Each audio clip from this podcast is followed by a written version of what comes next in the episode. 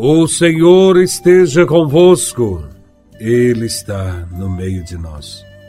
Proclamação do Evangelho de Nosso Senhor Jesus Cristo, segundo São Marcos, capítulo 6, versículos de 7 a 13. Glória a Vós, Senhor. Naquele tempo, Jesus chamou os doze e começou a enviá-los dois a dois, dando-lhes poder sobre os espíritos impuros. Recomendou-lhes que não levassem nada para o caminho, a não ser um cajado, nem pão, nem sacola, nem dinheiro na cintura. Mandou que andassem de sandálias e que não levassem duas túnicas e Jesus disse ainda: Quando entrardes numa casa, ficai ali até vossa partida. Se em algum lugar não vos receberem, nem quiserem vos escutar, quando sairdes, sacudi a poeira dos pés, como testemunho contra eles. Então os doze partiram e pregaram que todos se convertessem. Expulsavam muitos demônios e curavam numerosos doentes, ungindo-os com óleo. Palavra da salvação. Glória a vós, Senhor. Nesse evangelho, Jesus chamou os doze apóstolos e os enviou para uma missão Todos os apóstolos foram enviados. Jesus não excluiu ninguém. Isso quer dizer que a pregação do Evangelho não é uma tarefa reservada só para alguns membros da comunidade. Todos os cristãos devem sair em missão e sentirem a urgência de compartilhar com os outros o dom que receberam de Deus. O Evangelho nos diz que os apóstolos são enviados dois a dois, e não cada um por conta própria.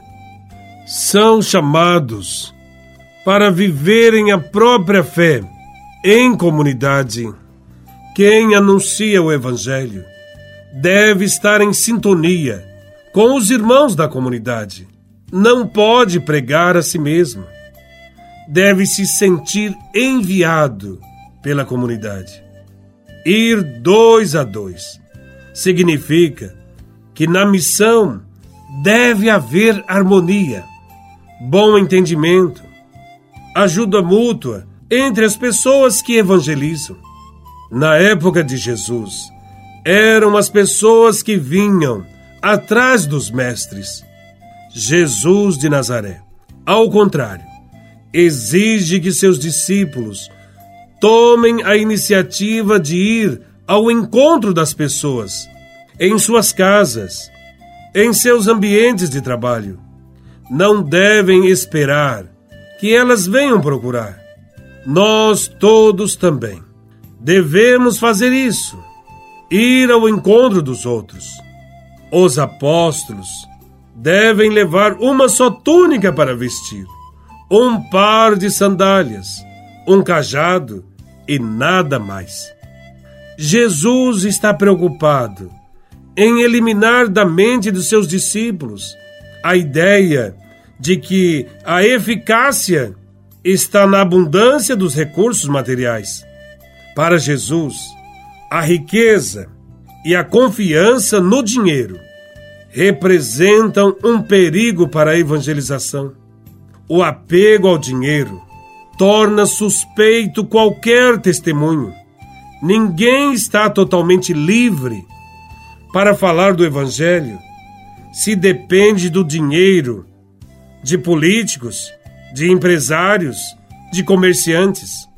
Se depender do dinheiro destes homens, o evangelizador corre o risco de se tornar um falso profeta que depende do poder econômico e sempre vai falar para agradar quem lhe paga, fugindo da mensagem do Evangelho, que exige a conversão de todos.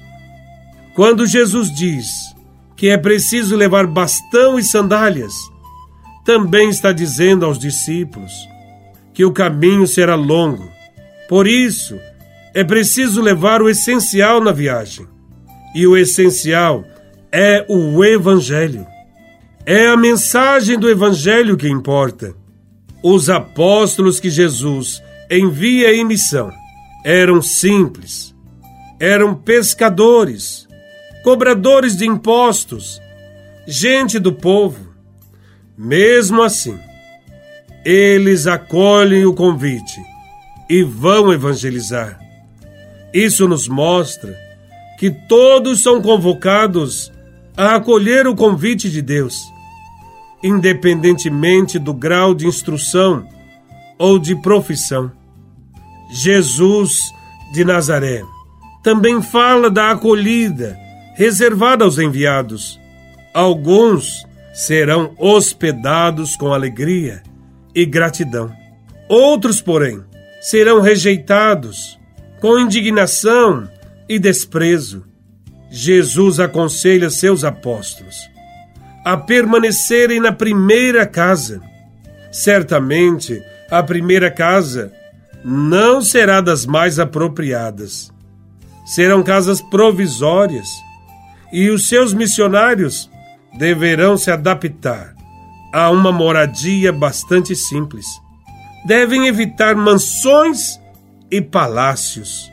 Jesus exige de seus apóstolos o testemunho de uma vida sóbria isenta de qualquer ostentação de luxo. Do contrário, não conseguirão dar o testemunho. Aos que forem rejeitados, Jesus incentiva a continuar em frente. Deverão sacudir a poeira dos pés. E quem expulsa os discípulos de Cristo estará recusando o evangelho da salvação. Mesmo assim, os discípulos de Cristo devem continuar a anunciar, para que todo mundo ouça a palavra da verdade e creia no Evangelho da salvação.